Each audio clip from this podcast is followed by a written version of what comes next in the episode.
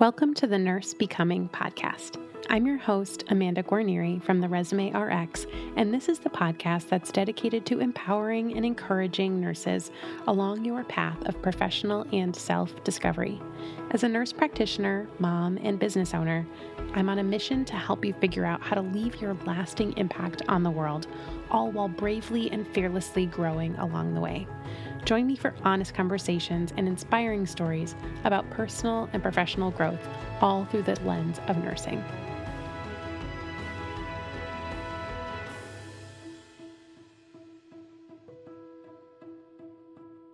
Well, hey there. Welcome back to the Nurse Becoming podcast. It's your host, Amanda Guarnieri. Thank you so much for being here with me today. This episode is airing the week before the presidential election in 2020. So, what I wanted to do was inspire you with an interview about something policy and politics related, kind of. So today's interview is with Dr. Stephen Ferrara. He is a nurse practitioner, a practicing NP. He has more than 19 years of clinical experience and is the Associate Dean of Clinical Affairs and an Associate Professor at Columbia University's School of Nursing. The reason why I wanted to interview Dr. Ferrara today is because he has held various elected leadership positions in his state's nurse practitioner organization, as well as on the national level. So he is currently the executive director of the New York Nurse Practitioner Association. And he is also the Region 2 director of the AANP, the American Association of Nurse Practitioners, which, if you are a nurse practitioner, you should know about and hopefully be a member of. And Dr. Ferrara has extensive health policy experience, and he was instrumental in moving forward New York State's Nurse Practitioners Modernization Act in 2014. And this has resulted in increased access for nurse practitioner led care. Uh, I am licensed as an NP in New York State, and I have seen that evolve over the years. And Dr. Ferrara was really a champion of that. He's also a fellow of the AANP a fellow of the New York Academy of Medicine, and a fellow of the National Academies of Practice. And later this year, he will be inducted as a fellow of the American Academy of Nursing. So, needless to say, Dr. Ferrara has had an extensive career, both clinically and also in the leadership health policy world. And in this interview, we're going to talk about professional organizations. So we'll learn about Dr. Ferrara and his career path and we're also going to get into what it means to be a part of a professional organization, how you can get involved at more of a leadership capacity if you're not yet involved, and basically what the power of one person can do when you are part of a collective experience of other professionals like yourself. Okay, so we're going to dive right into it. Here's the interview with Dr. Stephen Ferrara. All right, I am here with Dr. Stephen Ferrara. Thank you, Stephen. Welcome to the show. Thanks for having me, Amanda. So, I would love for you to give our listeners a bit of an introduction to you, to your professional path and journey, and just kind of give us give us the story of you, if you would. Sure, I'd be happy to. So, I knew early on I wanted to go into healthcare, and I really wasn't sure which area of healthcare I wanted to. Uh, and I knew this back in high school. So, high school, I found uh, some opportunities for me to volunteer. Uh, one was at a, a, local emergency room, and I was lucky to have a cousin who's an emergency room nurse. And I got to see a lot of things up close. You know, as a 15, 16 year old uh, volunteer, uh, it was certainly eye opening. But I knew that healthcare was the right uh, pathway for me. So I continued, uh, you know, through high school and got into college and decided to major in biology because I still wasn't sure at this point in time what part of medicine or what part of the healthcare system I wanted to be in. And, you know, I, I had all the options on the table. I thought, you know, nursing, physician, uh, physical therapist, pharmacist. So I did that whole uh, inventory of, of professions. And continued through college and became an emergency medical technician. So I knew I wanted to be in a direct patient care uh, facing area. And I really loved being an EMT and, and getting to help people. As I was getting closer, and um, you know, probably my sophomore junior year, I said, "Okay, I need to make a decision here. What am I going to do?" And I spoke to a few friends that had siblings who were physicians, and three or four of them all said the same thing. And it was very disheartening to me. Uh, they said, I would not go into medicine if I had to do it all over again. Now, I value their opinions. Uh, these were people I looked up to. And I said, they're all saying the same thing. That is, is very telltale. So, all the while, I have uh, an aunt who's a nurse, and she was always pushing me towards the nursing route. And I said, I'm not sure. And I was still kind of on the fence about what I wanted to do. Well, lo and behold, I found myself in my senior year of college with this, you know, fairly useless biology degree and um, needing to make some some decisions. Right? You know, I, I knew that I did not want to work in a lab. I did not want to, you know, work sort of behind the scenes somewhere. I wanted to be speaking with with patients. So I graduated college with the intent of going back and becoming a nurse. And, and, I knew I decided to, to be a nurse, but I wanted to take a couple of years and get some experience. Uh, I became a medical assistant in an ear, nose, and throat uh, physician's office, and that was uh, really interesting. Uh, and it was really a great way for me to get to speak with patients and get sort of chief complaints and just get an idea of being in a, in a clinical setting. And with that, I applied to school. I had all of the science prerequisites as a biology major and went to an accelerated BSN program.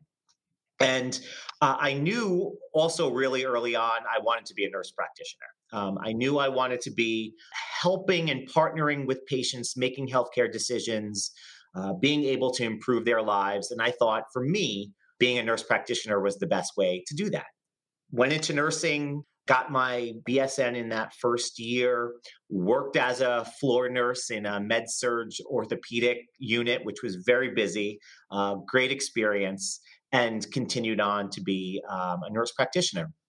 From there, I uh, got a job in uh, college health and and that was really really exciting and dealing with various immunizations and and public health concerns on a college campus and uh, that was great. I also worked for a short time in a correctional facility which was also very very different. And you know giving care to those who really didn't have great access was a great experience. Unfortunately everything i learned in school and you know wanted to teach patients and and help the system just didn't allow patients to do so. So that wasn't a very long uh, position for me. Uh, I knew I wanted to kind of be with you know patients that I could give recommendations to and and that they could be participatory in in their healthcare. And you know, from there on, I, I had some various jobs. I worked in occupational health uh, at, a, at a medical center, and I knew somewhere throughout that pathway, I wanted to get my doctorate in nursing. Uh, I knew I wanted to, you know, have this practice doctorate, this clinical doctorate, and enrolled in a in a program. And it was a part time executive style format. And in three years, I, I got that DNP. And I know there's lots of controversy with the DNP, but I can honestly say, for me, uh, in my career, it has certainly helped me and sort of broadened my my perspectives uh, in the healthcare system. That's great. Um, part of the reason why I wanted to talk with you and have you on the show, I, I didn't, I've never told you this story before, but when I was a new nurse practitioner back in 2011, I think this is when I remember seeing you at okay. a conference.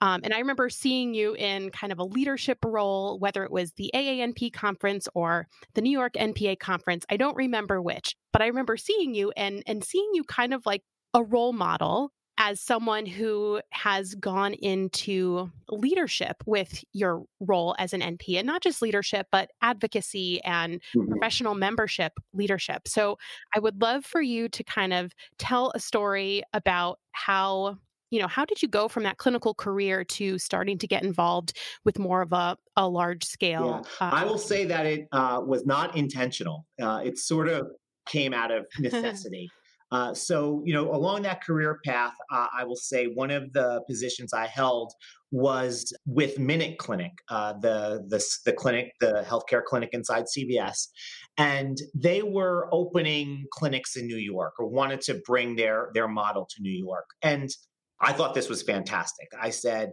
uh, CVS is a billion dollar company. If you're going to put a nurse practitioner inside every CVS, uh, how great uh, for access is this, and how great for nurse practitioners uh, this would be.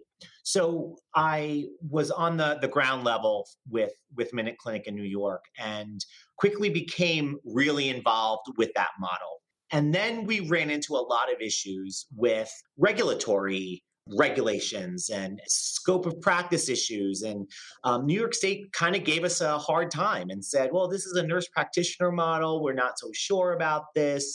And I said, we are doing exactly what we're educated to do. This is not a fake model. Uh, this is, you know, a very transparent model of being able to solicit patients uh, price transparency was was one of the you know sort of key hallmarks of the model and you know sort of being able to treat patients for non-urgent conditions. So when this was happening i said i need to get involved because i feel like everybody's against this model and it shouldn't be that way. You know we should be able to open this and and not have any uh, real problems. So that's when I sort of became active in my state NP association within the uh, Nurse Practitioner Association New York State. I had been a member, but I was not engaged. Right, uh, I was uh, you know mid uh, five five or six years under my belt as a nurse practitioner. I didn't have any problems in the world. I was like, you know, everything is great. But when these things started to stack against us, I said, I need to get more involved. And with that, uh, I started uh, attending, you know, the, the local meetings and I became the membership chairperson of the organization. From there, I ran for treasurer and sort of the rest is history, right? I was able to, you know, sort of get familiar with, with the role and it just resonated with me. And I said, I can't do this on my own. I need the help of like minded individuals. And lo and behold, we were able to move forward with the model. It never really took off in New York the way it has in other states because of, uh, again, a lot of the regulations, a lot of the laws. And this was back in 06, 07 when the economy really started going south. And opening clinics was not part of sort of you know in was not in the mix. So it, it, was bad timing but it was that incident it was that experience that said to me i need to be involved. I need to be amplifying my voice with like-minded individuals and and that's how i got involved. That's great and would you would you say that after you started to get involved did that experience then shape the rest of your clinical career trajectory? It did. Trajectory? It did. And um, I, I love seeing patients and, and I occasionally still do, but it is uh, not as often as I would like. And the administrative and other roles that I have really takes the bulk of my time. Uh, and I think, you know, I th- I'm okay with that. Uh, I'm okay with that because in my mind, I feel like I'm helping more people through my advocacy work than on an individual basis. So yeah, it's it's definitely changed my my direct clinical trajectory, but I consider myself, and I will tell anybody this I am a nurse practitioner first. I am a clinician. And that's how I approach everything.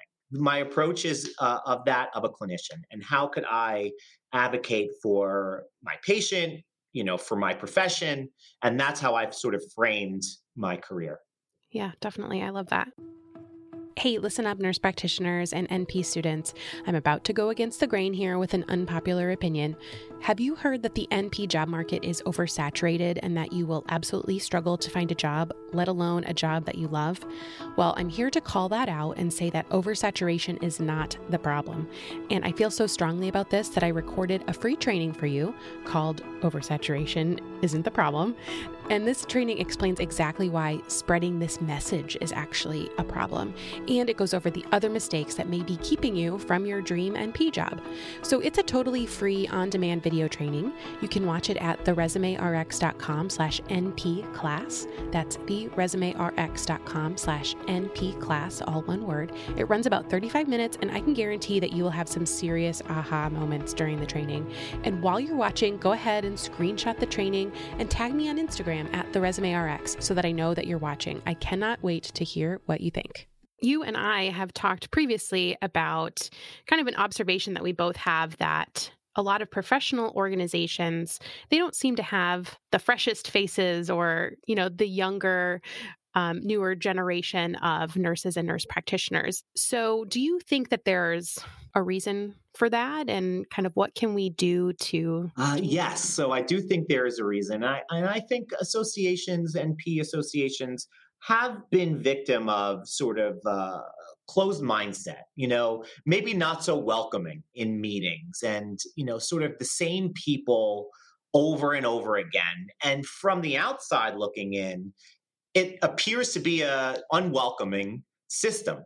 Uh, and and I get that, you know. So I think it's really important for NP organizations to innovate, to meet at nurse practitioners where they are, wherever that is in their career, and that's kind of where where we're at today. You know, the the joke inside um, NP associations is, you know, don't excuse yourself to go to the bathroom like during a meeting because you may get nominated to be like the next treasurer or the next secretary um, because there is not enough volunteers. You know, so we face an issue that there's not enough volunteers. The same people are doing the bulk of the work, and we need to find ways to innovate and engage. You know, I speak to a lot of NP students. I speak to a lot of mid or late career nurse practitioners, and they tell me, I don't need your associations. I can get whatever information I need on my own. And while that could be true, you know, again, I think it goes back to having a collective, loud voice to advocate for uh, whether it be, you know, legislative changes, regulatory changes, but not just that you know that's not all about what np associations do. That's that's a part but the other part is networking and and being able to have educational programming and continuing education. So there's a lot more to np organizations than just lobbying and and being part of that political process. I would even say that uh, health policy is not only uh, legislation it, it, happens in institutions. So if you're working at a, at a large hospital system and there is a policy and procedure of something, somebody wrote that. And they may not have been thinking about nurse practitioners when they wrote that policy. And that's why I, I say it's up to every nurse practitioner to look at the policies, to examine what's being done, and ask is this equitable? Is this sort of arbitrarily restricting what I'm capable of? And that's what I would tell any uh, nurse practitioner to do, no, regardless of their setting. Yeah, definitely. I, I totally agree. And, you know, I remember being a new grad NP and my final year in school, I went to the national AANP conference. And I just remember how exciting and invigorating that experience was for me as a student. And I remember thinking, gosh, this is going to be a big cornerstone for me as an NP. I'm going to be very involved and then once that transition to practice happened, it was like I was just trying anything to stay afloat. And I hear now, you know, I, I have a lot of newer NPs in my community that are kind of going through the same thing a very rough transition from nurse to NP. And the concept of adding another responsibility is really hard to conceptualize. But uh, I think to some extent, being involved in an organization could be an opportunity to help with that transition as well.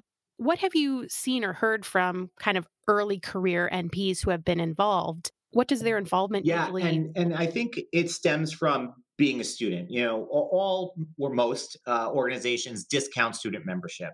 And we want students to be part of, of this organization. Uh, there are resources and tools to become, uh, you know, sort of to help you along the way. But I think, you know, certainly it's not on every student nurse practitioner's mind to be part of their NP, either state or national NP association. And, you know, in all reality, life will go on if you're not a member of the association. Unfortunately, for, for us in the association world, uh, we want every single nurse practitioner to feel uh, part of that community and, and connected. So it, it becomes a challenge because, you know, if you're a student, especially, or if you're starting off you know, after you're a student, that discount goes away and you have to pay normal membership dues and you say uh, do i really you know i'm still looking for that N- perfect np job and you know i could spend this money elsewhere. So it's not front and center of early nurse practitioners minds and it, it really should be and this is the reason why all of the knowledge all of the information and your practice as a nurse practitioner you can't put that into practice if there are state laws or other issues preventing you from doing the very thing that you just spent the last few years of, of, of your life doing. And it depends on what your livelihood is, right? Like when you become a nurse practitioner, I would say most people will maintain that career tra- trajectory for life. Um, you know, it's not sort of, oh, I, let me try this and then change change career. So it really is an investment in in your career, and we have a, a varied uh, way of involvement, right? So some people say, look, I can't go to your meetings, I can't knock on legislators' doors. But I support you, and my membership dollars are going to support you, and I know it's important. That's great you have other people who want to be more involved. They want to go the, to the Capitol. They want to speak to their uh, legislators. And that's fantastic too. So we have opportunities for people to do that as well. And, and it is my hope as, you know, executive director of the Nurse Practitioner Association New York State is that we can match people's desires with what the needs are of, of the organization. It's not always perfect. And it's frustrating to me when I have somebody who says, Hey, I want to get involved. And, you know, I could kind of steer them into it or advise them into one direction. And that was not exactly what they were uh, wanting or looking for. And people's uh, lives change. You know, there might be a time when you have uh, some time in your life to dedicate it an hour a month, and then you know families and and other responsibilities and then you don't have that time anymore. But you know i think the thread is this it's being able to support your association on the state and federal levels because you know these are the folks that are fighting for us that are making sure that we can do the careers that we've spent so much time and energy and money investing in yeah, for sure. And so, for anyone who's not a member of any organizations and they had to pick one, where should they start? Should they start with their state, with their local, with a specialty? What That's a really good question. And and the challenge that we have is that there are so many associations. Uh, there are state, there are national, there are specialty.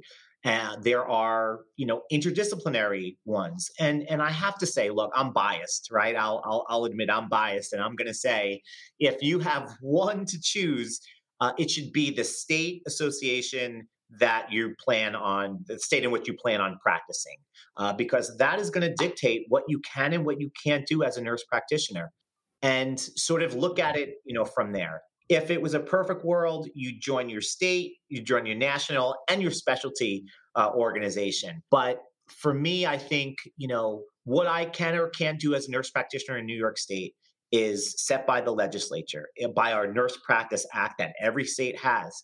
Um, and it is that Nurse Practice Act that, to, in order to change it, a law has to be passed, signed by the governor of that state in order for it to be implemented. So that's where I'd put, you know, my limited funds if if I had to choose one.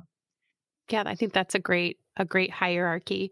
And I know that a lot of people, especially a lot of people who are looking to advance their career or even NPs looking for their first job, they're joining organizations, especially as mm-hmm. resume builders, which is totally fine. I recommend that.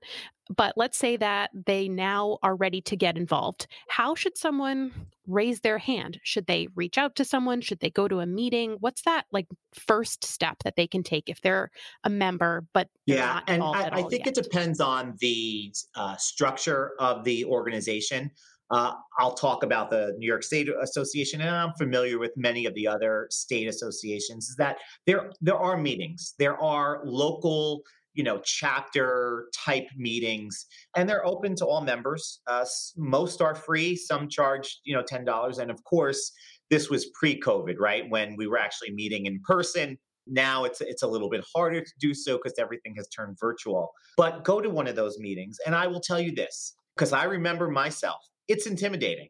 It's intimidating to go to a meeting where you know no one and you know you're trying to kind of you know eh, people know each other they've been nps for 20 years uh, so they have these long-standing relationships but uh, i will uh, challenge you to stick it out and to be part of that uh, association say hi. I've seen jobs uh, that were announced in those meetings that are never posted online somewhere you know it's or it will be posted in two weeks but you know the person who works in that department is saying hey i know of a job that's opening up uh, you know because somebody just left. You can't replace that uh, with with anything. You could scour the online um, postings but i think the postings uh, the the jobs that you're able to get through networking uh, are so much more powerful and probably more akin to what people are looking for than trying to fit themselves in in this job description. So yeah so go to a meeting first i would say. And if there's not uh, a meeting in your area i say email the president email one of the leaders of the organization and you know ask them how to get more involved. And they will and look if they tell you there's nothing well then i would say is this the best organization for me you know it, it is your money and you want to invest it uh, and your time wisely.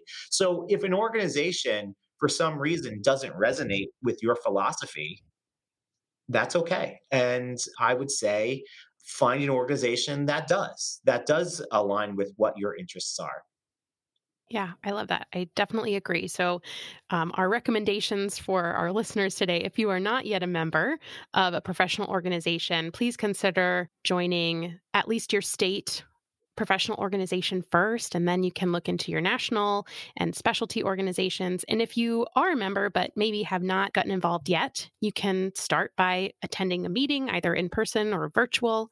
And that second line of contact would be to reach out to a leadership person on the organization. So that is fantastic advice. Dr. Ferrara, thank you so much for being with us and sharing your knowledge and wisdom. It is really a pleasure to get to speak with you today. And I well, thank you so much, Amanda. I appreciated uh, our time together, and I look forward to uh, continuing to hear about your guests' uh, amazing work and uh, and following you as well. Awesome. Thank you.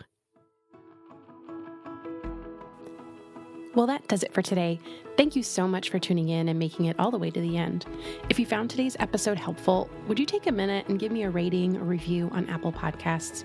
It will truly help other nurses find this show and know that it's worth listening to. For more information about this episode, as well as a place to submit your questions or suggestions for future episodes or guests, head to nursebecoming.com. I cannot wait to connect with you again soon. And until next time, remember, I am always rooting for you.